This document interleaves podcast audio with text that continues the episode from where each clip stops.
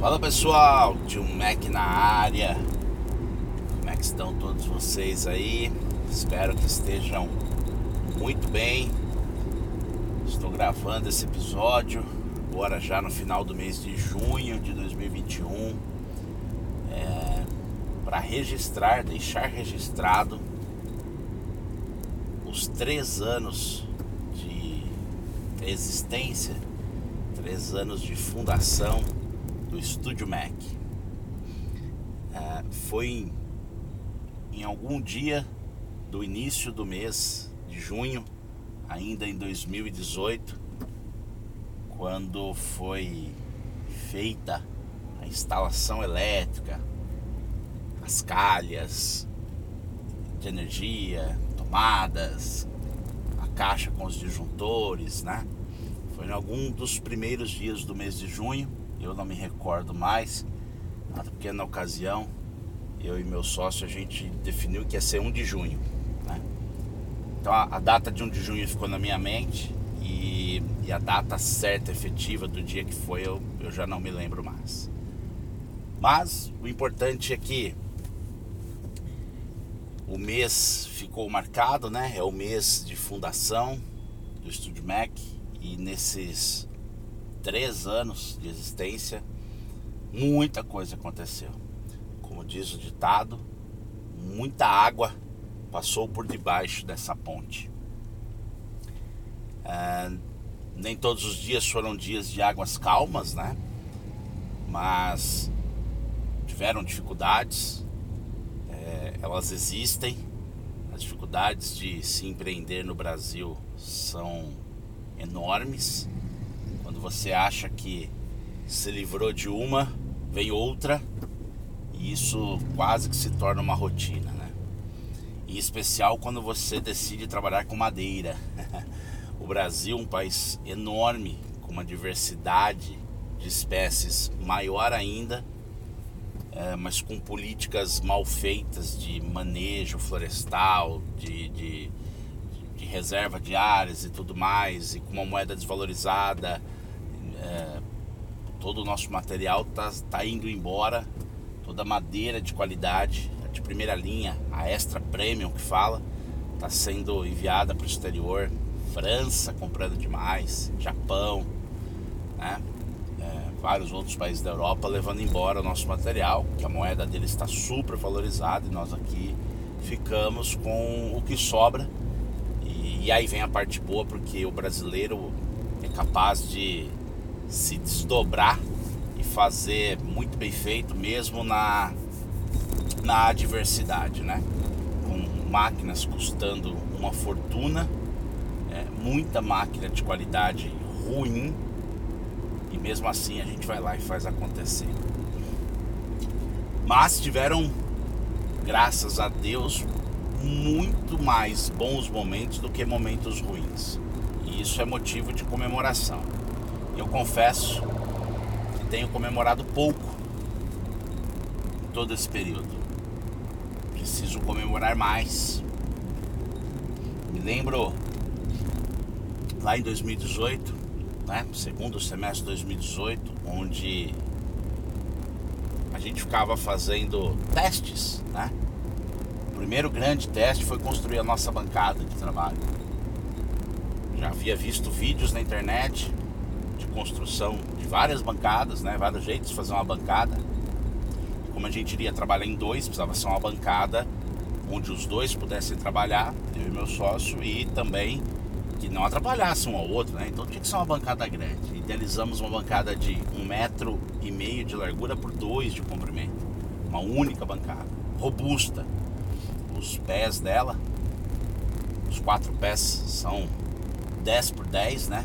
Quadradão de 10 por 10 o pé, umas travas no meio, tampo de angelim. E a gente logo de cara falou, bom, nós não vamos fazer um encaixe comum, né? Nós não vamos fazer um negócio padrão e parafusar e pôr, colocar porca, colocar. Enfim, aquilo que todo mundo faz, né? Que, que todo mundo faz não, que a grande maioria faz. A gente já queria ali começar a escrever a história certa do Mac. Em especial um desejo meu de querer fazer sempre muito bem feito, né? É... E aí fizemos os encaixes legais ali. Obviamente o resultado, se olhar hoje, a gente daria uma nota muito ruim, mas foi feito, cumpriu a missão, o objetivo que era, saiu a bancada. Então, o primeiro semestre de existência foi de muita tentativa e erro. Faz uma cadeira aqui, ah, vamos copiar esse modelo aqui e dar a nossa pitada, né? Vamos copiar, não, vamos usar ela como referência e dar o nosso toque, vamos fazer. De olho. Então, na hora que a gente fazia, a gente percebia que o olho tinha falhado, ou a cadeira ficou muito baixa, ou a cadeira ficou muito alta, ou ela não ficou com uma boa ergonomia porque o objetivo não era fazer tábuas, né? Sempre foi fazer mobiliário de madeira maciça. Só que fazer mobiliário de madeira maciça sem ter cliente é muito complicado. Você desenha, você rabisca, né? Porque nenhum dos dois era desenhista.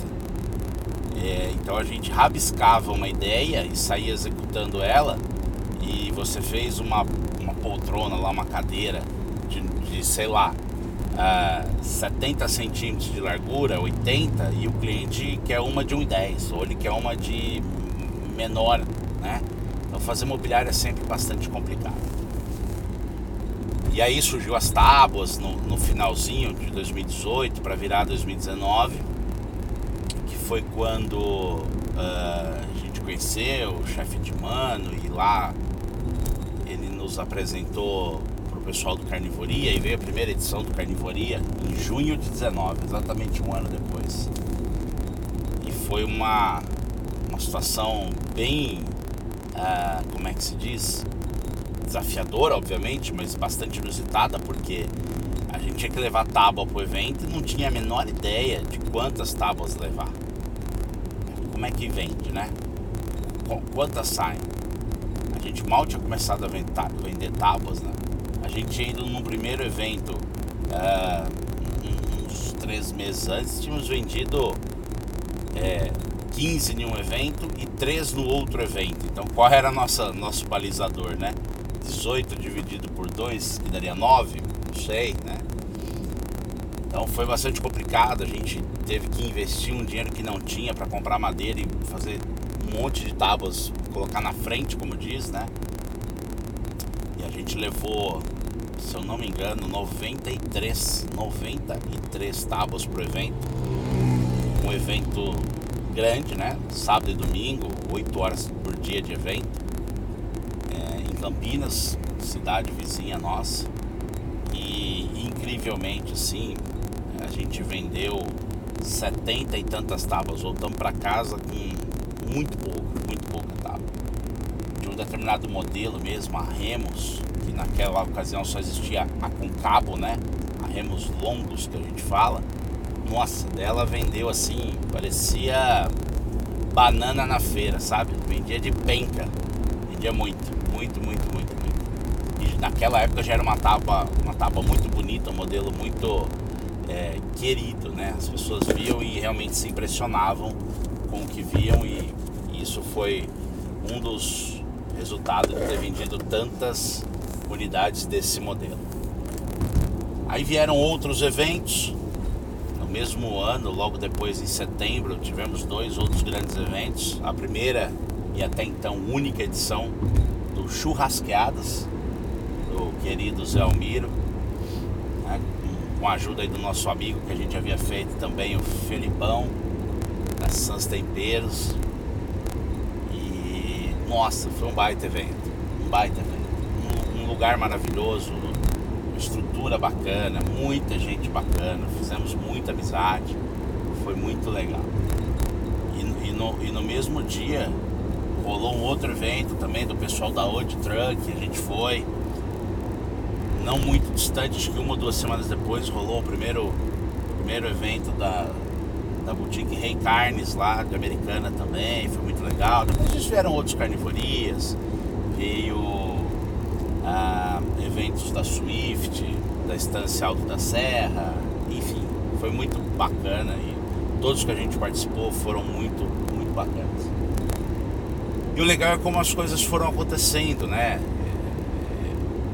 O Mac foi crescendo e, e, as necessidades foram aumentando. E isso acabou acontecendo que a sociedade não foi mais viável.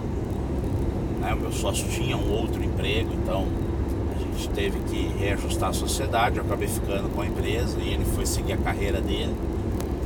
E de lá para cá as coisas foram acontecendo.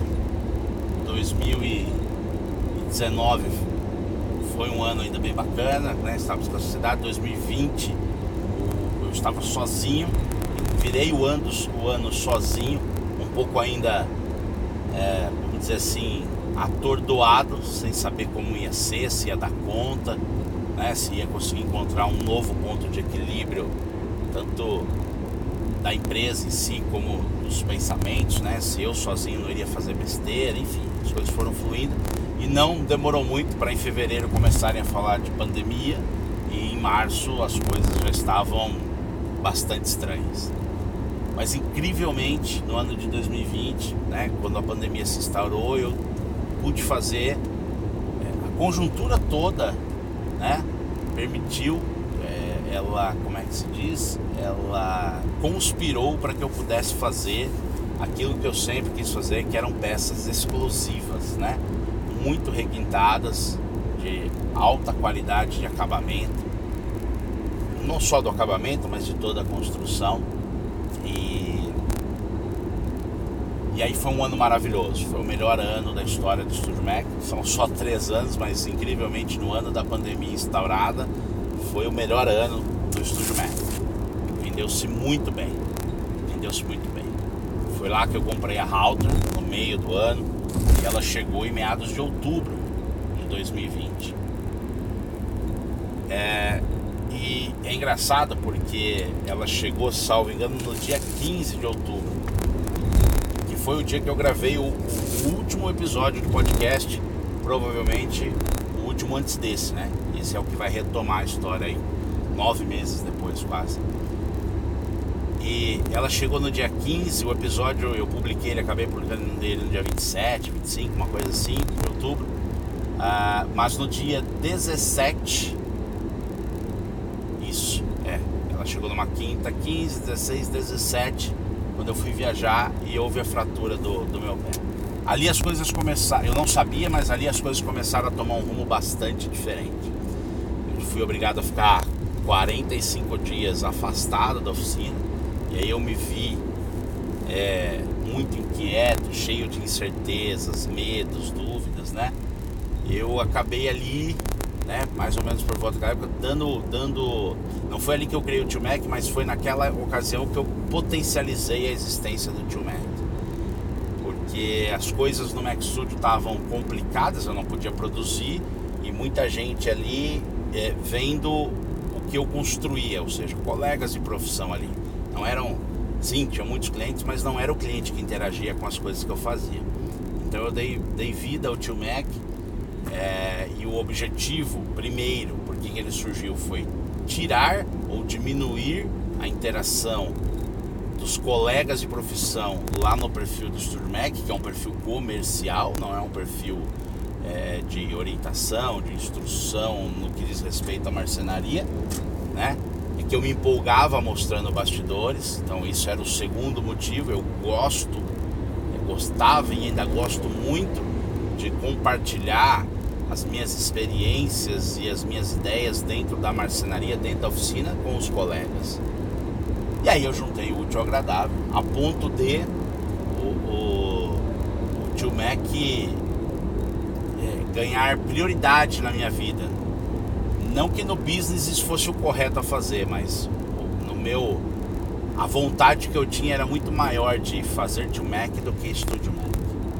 E isso, obviamente, me custa um preço até hoje, né? Eu dediquei muito ao Tio Mac, tirei o pé do Estúdio Mac no sentido de mídias sociais e virei o ano 2020 para 2021 é, com uma, uma entrega e, e uma e uma como é que se diz uma interação é, ridícula dentro do Estúdio Mac, né? De mídias sociais. Eu, de fato, contribuí com isso porque eu, tinha muito mais prazer, ainda tem, em publicar. É, não, é, não é prazer a palavra certa, o prazer também é verdadeiro, mas a palavra que melhor define é tenho muito mais facilidade em gerar conteúdo para Tio Mac do que para Estúdio Mac, né? Até porque eu não quero fazer do Estúdio Mac uma vitrine de produto. Eu já faço isso hoje, tenho feito menos, mas eu quero cada vez fazer menos ainda, né? Eu, eu quero ali realmente poder apresentar um conteúdo de relevância para quem estiver por ali.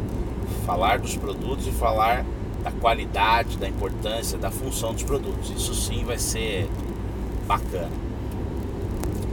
Ah, estamos aí agora, para ter uma ideia, quando a Router chegou em outubro, eu quebrei o pé 40 dias parado. É, quando eu voltei, já em meados de novembro, tinha algumas coisas, pedidos de clientes que foram muito generosos e aceitaram esperar a minha revolta, a minha recuperação. Eu produzi rapidamente o que estava pendente para já produzir peças, né, itens para o final de ano, Natal, Ano Novo.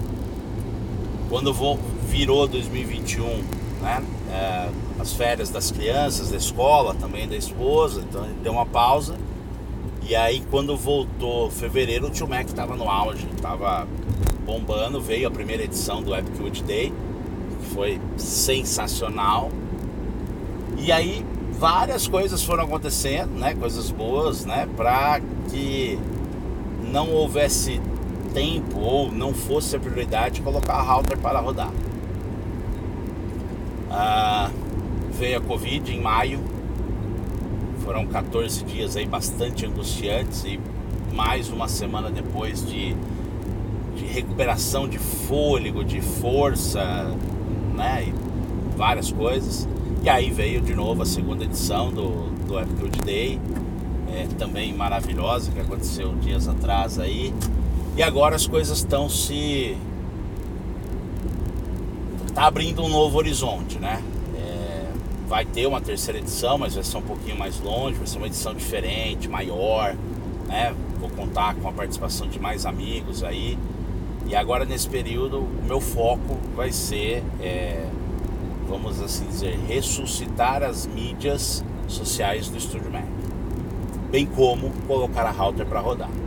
A router abre um horizonte que além dela fazer o papel de segundo homem dentro da oficina no quesito produtividade, é, ainda tem a questão da, do potencial criativo, aquilo que eu vou poder fazer tendo uma máquina como essa à minha disposição. Hoje as limitações que eu tenho para fazer é, cortes curvos, canaletas em curva, né? a, a a morosidade que eu tenho para fazer as tábuas de guitarra e tudo mais, que são terceirizadas e que por coincidência, né, nessa semana que eu, que eu estou gravando aqui esse, esse episódio, eu recebo também a informação de que o meu parceiro que hoje faz os cortes para mim é, não, não aguentou segurar né, e viver só disso, ele voltou a ter um emprego no, no mundo corporativo. E aí o, os cortes tal que ele faz tábuas para eles também para ele né é, só sobrou de final de semana ou algum dia à noite né. Então é, praticamente zerou a minha possibilidade de cortar com ele eu tenho que realmente agora ter vida própria então as coisas vão caminhar num ritmo diferente num sentido diferente para para um futuro diferente, né? De fato é isso que, que deve acontecer. Então eu estou ao mesmo tempo que eu estou ansioso em saber como será tudo isso. Eu vou ter que me dedicar a aprender uma coisa que, sempre me gerou receios, né? Que é a operação da máquina, o desenho. É, ao mesmo tempo me deixa muito otimista do, do potencial de que isso tudo vai ter, né? Então eu quis deixar registrado isso, dizer que três anos de existência para uma para uma empresa, para uma ideia como é o Estúdio Mac é muito pouco. É uma história pequenininha para quem quer chegar bastante longe. Inclusive no episódio anterior lá, aquele de outubro, eu falo bastante sobre o que eu espero do Estúdio Mac a longo prazo, né? Uma marca forte, referência de qualidade não importa o que ela vai fazer, eu pretendo com a router desengavetar o desejo, não vou nem dizer o projeto, né? Que o projeto são inúmeros e na realidade é mais o desejo de fazer peças decorativas, né? Mas decorativas funcionais. Então, luminária, é, já fiz algumas, mas agora com a Halter isso potencializa. E eu quero lançar um modelo de linha de luminária. É, relógio de parede eu gosto muito, né? Alguns outros utensílios, agora pensando em home office, né? em comodidade, conforto é, para quem está trabalhando no home office. Eu acredito muito que isso não é uma não é apenas um momento da pandemia, é uma tendência que não tem como remar contra, sabe?